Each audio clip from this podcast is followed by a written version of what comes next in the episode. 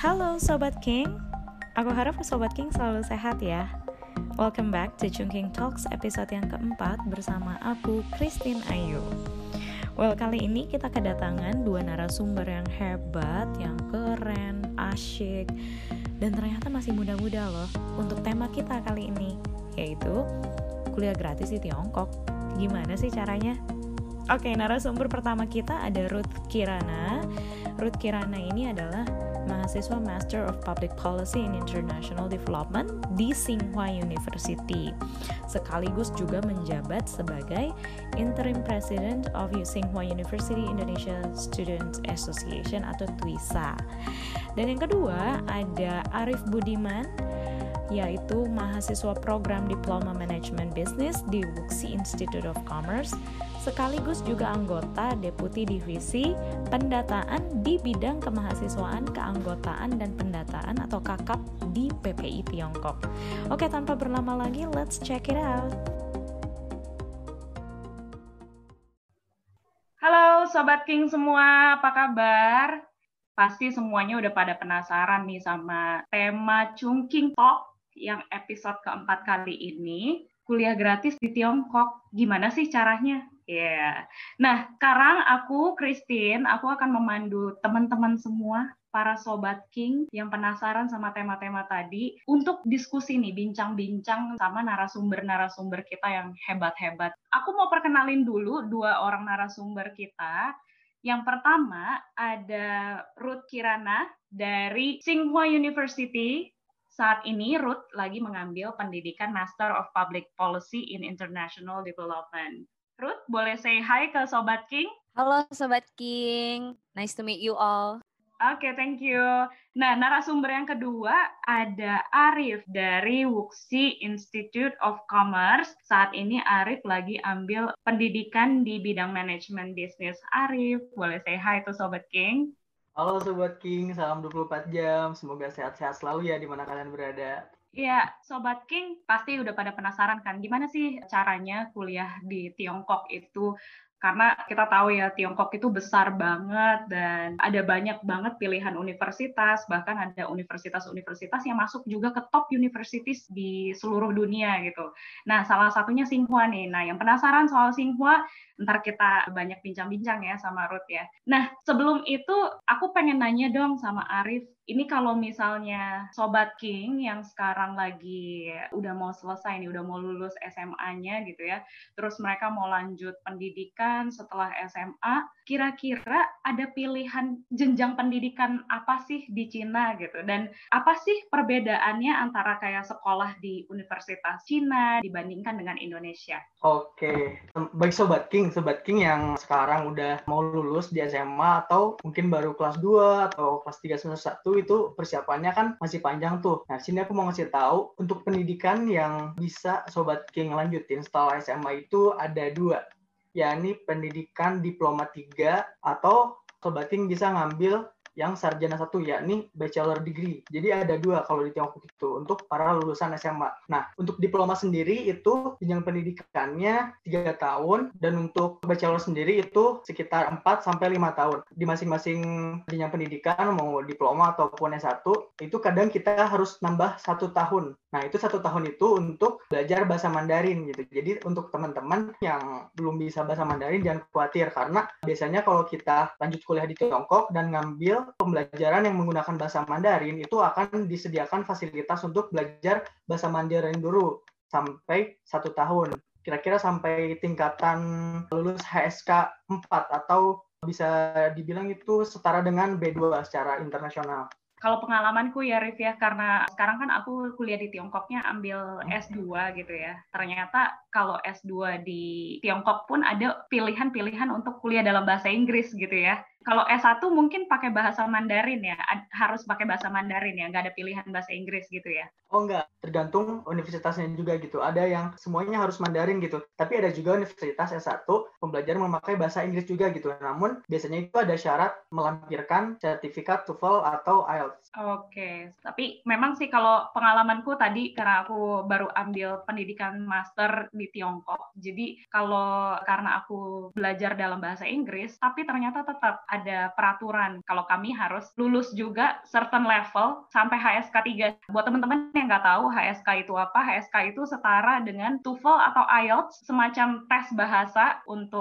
tes kompetensi bahasa untuk bahasa Mandarin gitu ya. Nah, jadi uh, kalau untuk master dan PhD itu kita harus le lewat HSK 3. Kalau Ruth sendiri gimana di Tsinghua? Di Tsinghua sendiri itu majority S1 itu memakai bahasa Mandarin. Jadi memang kalau mau masuk Tsinghua itu melampirkan HSK minimal HSK 5 Lalu kalau untuk S2, aku sendiri S2 Master Public Policy itu memakai bahasa Inggris. Jadi info aja, aku juga nggak pernah belajar bahasa Mandarin sebelum kuliah di China. Tapi it turns out I can survive gitu. Dan itu tergantung sama kemampuan kita. Kalau misalnya kita ingin belajar bahasa Mandarin lalu kuliah, udah cocok banget tuh sama yang tadi Arif bilang. Apa misalnya ambil S1 atau diploma yang satu tahun tahun akan diberikan pelatihan bahasa Mandarin. Setelah itu bisa melanjutkan jenjang pendidikan ke S1. Tapi kalau misalnya tidak yakin mau belajar bahasa Mandarin, karena kita sendiri tahu ya belajar bahasa Mandarin itu susah banget. Itu juga kita bisa coba cari universitas yang menawarkan bahasa Inggris untuk S1 dan S2. Tapi S2 pasti lebih banyak yang menawarkan bahasa Inggris. Selain bahasa, kira-kira apa lagi sih yang membedakan antara studi di Cina dengan Indonesia gitu kira-kira? Nah, sebenarnya kalau di presentasi ini tuh 95% pendidikannya hampir sama nih. Cuman perbedaan misalkan di tempat tinggal nih. Kalau di Tiongkok itu kan rata-rata kita kan disediakan asrama atau apartemen kan dari kampus. Nah, kalau di Indo sendiri kan nggak semuanya seperti itu gitu. Ada yang tidak menyediakan. Jadi kita kalau mahasiswa-mahasiswa di Indonesia harus mencari tempat tinggal sendiri seperti kosan, kontrakan. Terus juga kalau dari pengalaman aku sama di universitas di kota aku sendiri, kita di tahun pertama diwajibin ada namanya pembelajaran mandiri di malam hari gitu. Jadi setelah kita melakukan kuliah dari pagi hingga sore, nanti di malam harinya itu ada pembelajaran mandiri gitu untuk ngerjain tugas-tugas. Wow, jadi full banget sehari-hari aktivitasnya sebagai mahasiswa di Tiongkok gitu ya. Belajar, yeah. lanjut belajar lagi. Atau mungkin ngelakuin ekstrakurikuler gitu ya. Nah, oke, okay, kita udah ngomongin soal berarti jenjang pendidikan setelah SMA itu ada pilihannya bisa diploma S1 terus ternyata ada S2 S3 gitu ya sama kayak yang diambil oleh Ruth atau yang aku ambil. Tadi kita juga udah ngebahas soal apa sih yang beda dari Indonesia dan Tiongkok ternyata soal akomodasi bagi para mahasiswanya. Nah ini yang paling ditunggu-tunggu nih sama Sobat King. Penasaran kuliah gratis di Tiongkok bisa nggak ya gitu. Nah sebenarnya kalau menurut Arif dan menurut Ruth, benar nggak okay. sih Sobat King tuh bisa kuliah gratis di Cina? Gimana bisa? Bisa banget ada tiga cara untuk kita bisa kuliah di Tiongkok. Jadi yang pertama ada beasiswa, yang kedua itu agen, yang ketiga ada mandiri. Nah aku jelasin dari mandiri dulu. Kalau mandiri itu singkatnya adalah kita dari mulai awal apply ke UNIF itu benar-benar dilakuin oleh kita sendiri sampai hingga akhirnya kita sampai di sana itu benar-benar diurus sama kita sendiri gitu kayak visa dan lain-lain. Nah itu sama kita sendiri gitu. Makanya disebut mandiri. Nah lalu yang kedua ada lewat agen. Nah, kalau lewat agen ini, kalau aku lihat dari teman-temanku, itu jadi kayak mereka mendaftarkan diri ke universitas-universitas di Tiongkok melalui agen gitu. Mereka tidak perlu repot-repot gitu, cukup uh, mendaftarkan diri mereka lewat agen. Nah, lalu ini ada yang beasiswa luas banget. Jadi dimulai dari beasiswa yang umumnya ya, yang fa sangat familiar kita dengar, yakni beasiswa CGS, yakni China Government Scholarship. Itu adalah beasiswa yang paling umum dan banyak diminati oleh mahasiswa-mahasiswa Indonesia gitu. Karena itu beasiswanya tersedia untuk S1, S2, S3, selain beasiswa CJS sendiri, ada beasiswa-beasiswa dari provinsi seperti kalau di aku ada uh, Jiangsu Government Scholarship. Setelah dari provinsi ada beasiswa kota juga. Nah, itu untuk mahasiswa berprestasi pilihan dari kampus. Nah, terus yang terakhir ada beasiswa dari universitasnya sendiri gitu kayak. Nah itu biasanya beasiswanya diberikan kepada mahasiswa tahun kedua gitu. Jadi kan kayak tahun pertama misalkan kita masih bayar sendiri nih. Lalu tahun kedua biasanya ada seleksi gitu untuk masuk berprestasi. Nanti setelah itu, nah, maka akan diberikan beasiswa dari universitas. Seperti itu. Oke, berarti ada tiga pilihan itu ya. Kalau Arif sendiri kuliah di kampus kamu yang sekarang ini dengan beasiswa atau enggak? Dan beasiswa apa? Nah, kalau aku, aku dapat beasiswanya dari beasiswa provinsi yang tadi aku sebutkan, ya nih Jiangsu Government Scholarship. Kalau Ruth gimana Ruth? soal pertanyaan tadi, khususnya di Tsinghua nih. Bisa nggak sih Sobat King kuliah gratis di Tsinghua? Bagus banget nih pertanyaannya. Soalnya kita juga di Twisa banyak banget dapat pertanyaan ini berulang-ulang. Jadi sekalian aja kita ngomong di podcast ya. Sebelum aku kasih tahu beasiswanya, mungkin aku perkenalin dulu kali aja eh, Sobat King belum tahu Tsinghua University itu apa. Jadi Tsinghua University itu sebuah universitas riset yang berlokasinya di Beijing. Sekarang tadi seperti yang Christine bilang, sekarang Tsinghua University itu universitas nomor satu di Asia dan peringkat 15 besar di dunia. Dan Tsinghua itu juga punya banyak alumni dengan dampak yang besar di Tiongkok. Jadi salah satu alumni kita itu adalah Presiden Tiongkok sekarang, itu Mr. Xi Jinping, itu lulusan Tsinghua University. Nah, karena hal itu, mungkin Tsinghua itu jadi salah satu universitas yang paling banyak peminatnya. Dan sekarang uh, Tsinghua itu sudah menargetkan untuk menjadi universitas tingkat dunia, which is why makin banyak banyak mahasiswa internasional, khususnya mahasiswa dari Indonesia, yang ingin berkuliah di Tsinghua University. Saat ini ada sekitar 60 mahasiswa Indonesia dan berada di dalam naungan Tsinghua University Indonesian Student Association, yaitu asosiasi resmi dari Tsinghua University untuk mahasiswa Indonesia. Dari Twisa sendiri, sebagai pengurus Twisa, itu kami aktif dalam membuat event. Yang terakhir itu kami buat webinar, namanya Twisa Talks, itu kerjasama dengan PPI PIT Chongqing. Selain program webinar, kami juga aktif untuk membantu memberikan informasi terkait cara untuk mendapatkan beasiswa, lalu mengenalkan lingkungan belajar di Tsinghua dan bagaimana kita bisa memperkenalkan Indonesia di Tiongkok, khususnya di universitas. Jadi jika teman-teman ada pertanyaan yang berkaitan dengan Tsinghua University, itu kita buka direct message ke kami di Instagram at Tsinghua Indonesia. Terkait dengan beasiswa, tadi sebenarnya udah komprehensif banget yang Arif bilang ada tiga cara. Jadi aku mungkin fokusin ke Tsinghua University aja ya. Yang paling populer di Tsinghua University itu adalah Chinese Government Scholarship. Dan di Chinese Government Scholarship ini ada pendaftaran dua jalur.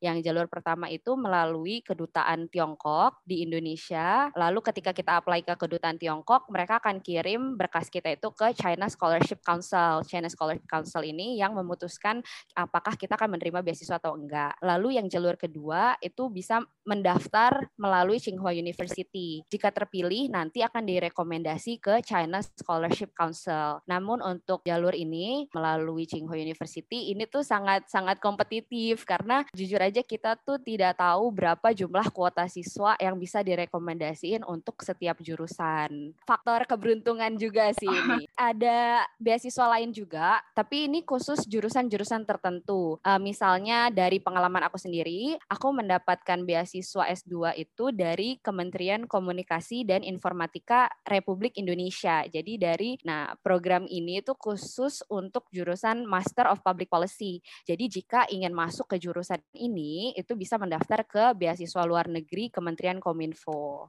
Yang kedua, ada jurusan master di Nuclear Engineering dan Management dan Master of Material Science and Engineering. Ini juga memberikan full scholarship. Kita tinggal daftar ke Tsinghua dan jika memang uh, lolos, nanti akan diberikan scholarship uh, ini bekerja sama dengan perusahaan-perusahaan yang mau mendanai begitu. Selain itu juga ada uh, Beijing Government Forbidden City Scholarship. Tadi seperti yang Arif bilang, dari setiap provinsi itu ada memberikan scholarship dan di Tsinghua karena di Beijing itu adalah Forbidden City Scholarship.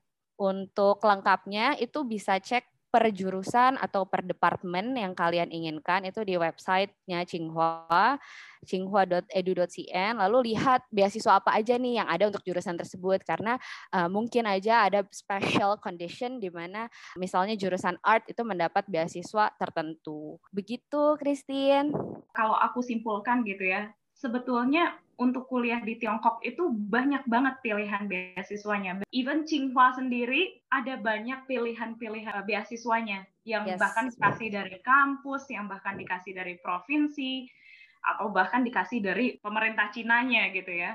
Kalau misalnya Sobat King mau lanjut studi di Cina, pilihan beasiswanya ada banyak banget. Nah, ini nih tapi ini yang jadi pertanyaan kunci. Kalau dari pengalaman Arif dapat beasiswa dari provinsi Jiangsu, Ruth dari beasiswa pemerintah Indonesia, kira-kira apa sih yang harus dipersiapkan untuk dapat beasiswa tersebut? Kalau untuk pemerintah Indonesia itu memang karena aku S2 itu harus punya pengalaman bekerja selama dua tahun. Nah, lalu ada surat izin atasan, lalu ada surat rekomendasi itu semua harus dipersiapkan. Garis besarnya sama aja antara apply S1 dan S2 yang kita harus persiapkan itu misalnya dokumen raport SMA dan ijazah atau transkrip, transkrip S1 ya. ya transkrip S1 lalu ijazah S1 itu semua harus ditranslate Inggris lalu ditandatangani oleh notaris. Kalau untuk S1 itu juga ada khusus kita di Tsinghua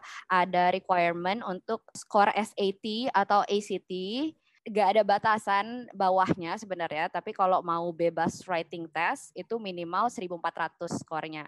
Yang perlu disiapkan itu adalah language proficiency test. Tadi yang udah dibilang bahasa Mandarin itu sebisa masuk uh, minimal HSK 4, tapi dalam satu tahun kita belajar itu harus naik HSK 5, lalu satu tahun lagi harus naik HSK 6. Jadi pada akhirnya kita semua harus HSK 6. Ini khusus bagi yang S1 ya. Lalu bahasa Inggris juga diminta. IELTS itu sekitar 6,5 dan TOEFL itu minimal nilainya 85. Selain itu ada juga supporting material ya kayak personal statement, terus surat rekomendasi, terus CV sama di Tsinghua itu mereka minta video perkenalan.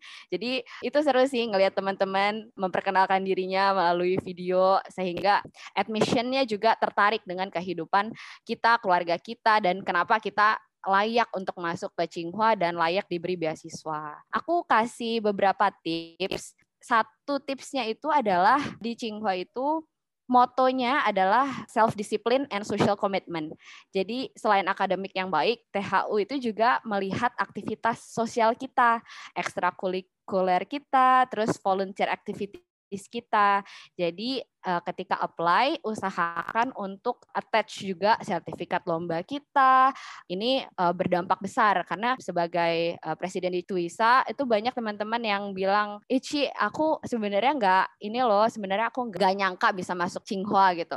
Tapi bisa masuk." Terus aku tanya, "Emang kamu selain uh, akademik bagus, apa yang kamu kirimkan sehingga Tsinghua mau pilih kamu?" Dia bilang kayak, oh aku atlet badminton atau dia seni budaya, dia penari atau dia penyanyi. Jadi itu semua adalah aspek yang penting juga dalam penerimaan ke Tsinghua apalagi beasiswa. Lalu ini tahapannya sebenarnya mudah.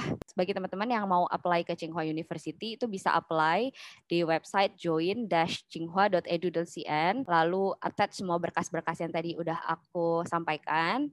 Nanti akan ada seleksi berkas dan jika lolos nanti mungkin ada written examination. Nah, jika accepted itu tuh bakal dapat pre-admission letter jadi via email itu di sekitar bulan Maret dan letter of acceptance-nya yang fisik itu bakal dapat di bulan Juni atau Juli. Harus dipersiapkan dari jauh-jauh hari ya.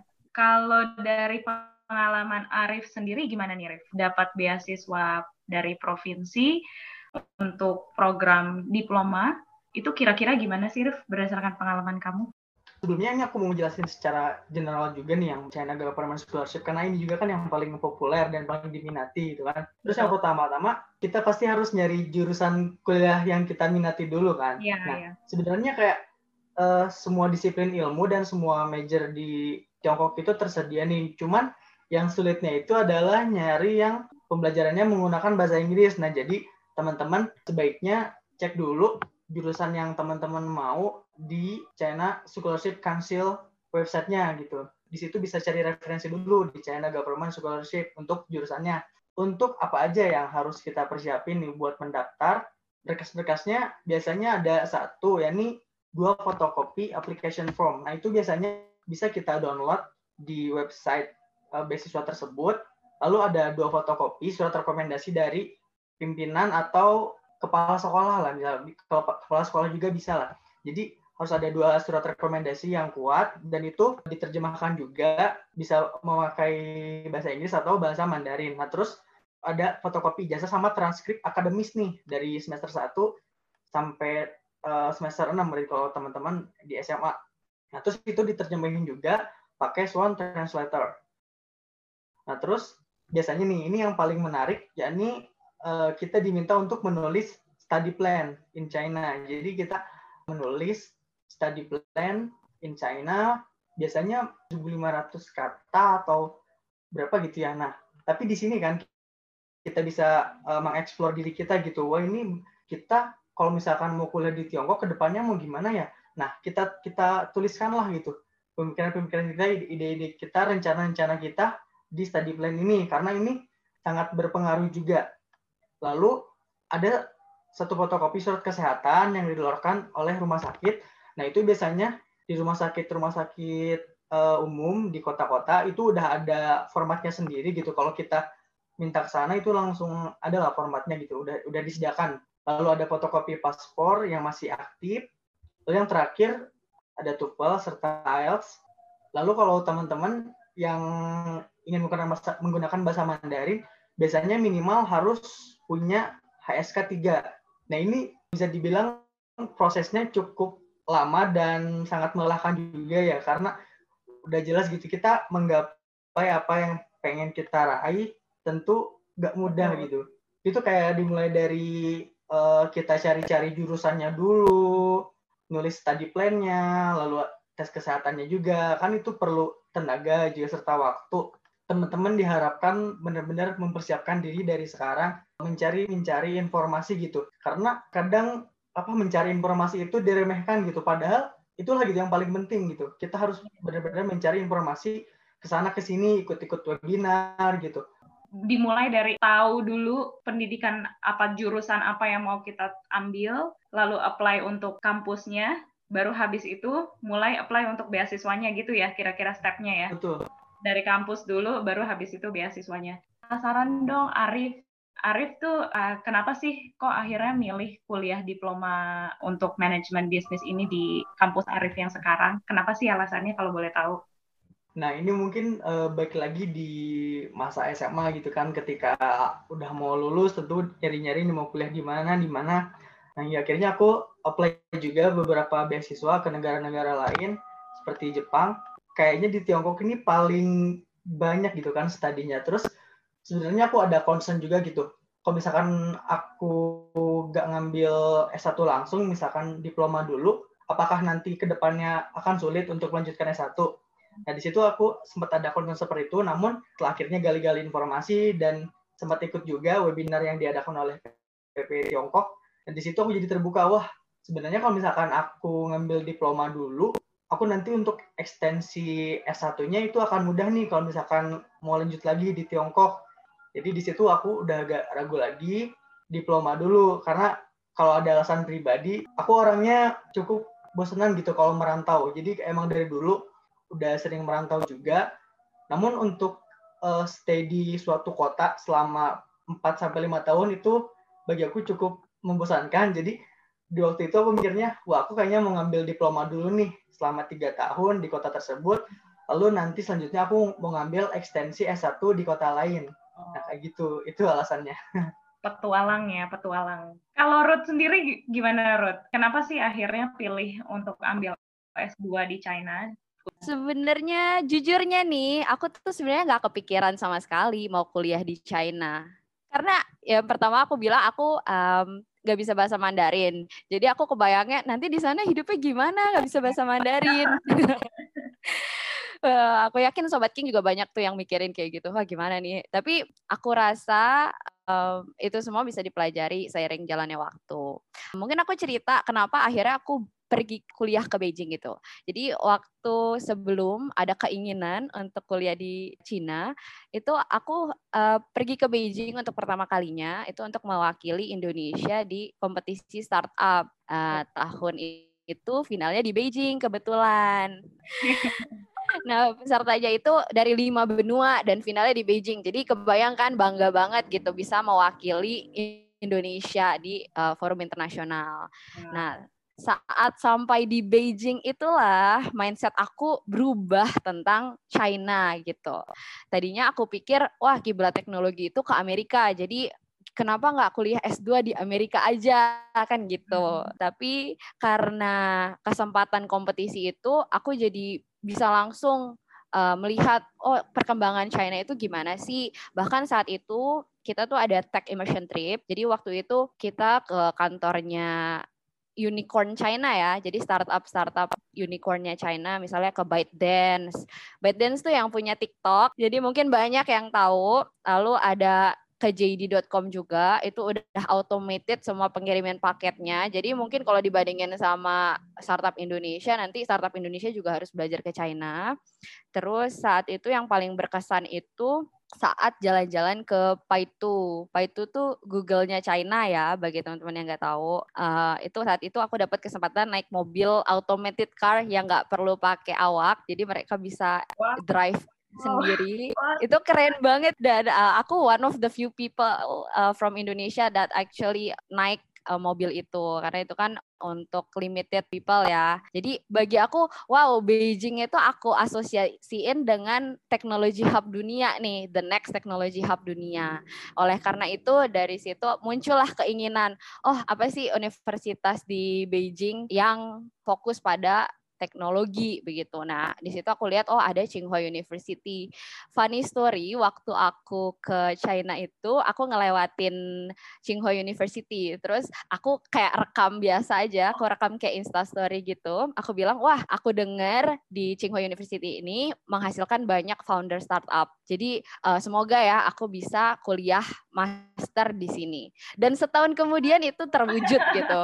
Jadi guys never dream too big karena kalau yang dibilang sama Pak Soekarno mimpilah setinggi langit kalau jatuh jatuhnya di bintang-bintang. Yeah. tuh uh, sama untuk kuliah di Tsinghua sendiri kenapa? Tadi kan aku udah bilang kenapa kuliah di Tsinghua karena menghasilkan founder-founder startup yang uh, sukses di China. Tapi untuk study environmentnya sendiri untuk teman-teman yang mau masuk itu kita tahu bahwa selama 10 tahun ini pemerintah Tiongkok itu sudah merevitalisasi sistem pendidikan juga ya. Jadi mutu pendidikan tambah baik, terus fasilitas pendidikan juga mumpuni. Di Tsinghua sendiri itu ada sembilan perpustakaan. Jadi kebayang betapa banyaknya buku dan betapa banyaknya mahasiswa yang belajar gitu. Uh, di Tsinghua itu perbedaannya dengan universitas di Indonesia mungkin ya, itu uh, di Tsinghua sendiri itu banyak banget opportunity yang bisa kita dapat. Bukan cuma di Tsinghua sih, sebenarnya di seluruh Tiongkok itu banyak banget opportunity yang kita bisa dapat berbeda dengan kalau kita kuliah di dalam negeri. Kita tahu bahwa kalau kuliah di luar negeri itu kita pasti mendapatkan pengalaman internasional gitu kan. Apalagi khususnya di Tiongkok yang kita lupa yang kita sering lupa bahwa Tiongkok itu bakal jadi the next superpower country jadi untuk kita bisa ikutin perkembangan mereka dari sekarang itu adalah opportunity yang langka. Jadi aku pengen kasih tahu ke teman-teman bahwa banyak banget nih kesempatan yang tersedia karena pemerintah Tiongkok sendiri itu invest besar-besaran di edukasi. Jadi bagi kita untuk bisa uh, belajar dari Tiongkok itu juga nantinya bisa membantu Indonesia negara kita sendiri ya kalau aku boleh sharing juga pengalamanku ya. Sebetulnya aku juga mungkin mirip sama Ruth kali ya. Kalau Arif kan udah banyak cari tahu soal kuliah di Tiongkok gitu. Tapi kalau aku pribadi sama sekali nggak punya pikiran. Karena biasanya mahasiswa Indonesia lepas S1 ketika cari S2 pasti akan cari negara oh kiblatnya ke Eropa Betul banget. kiblatnya ke Amerika nih atau setidaknya kalau Asia Jepang atau Korea mungkin gitu ya.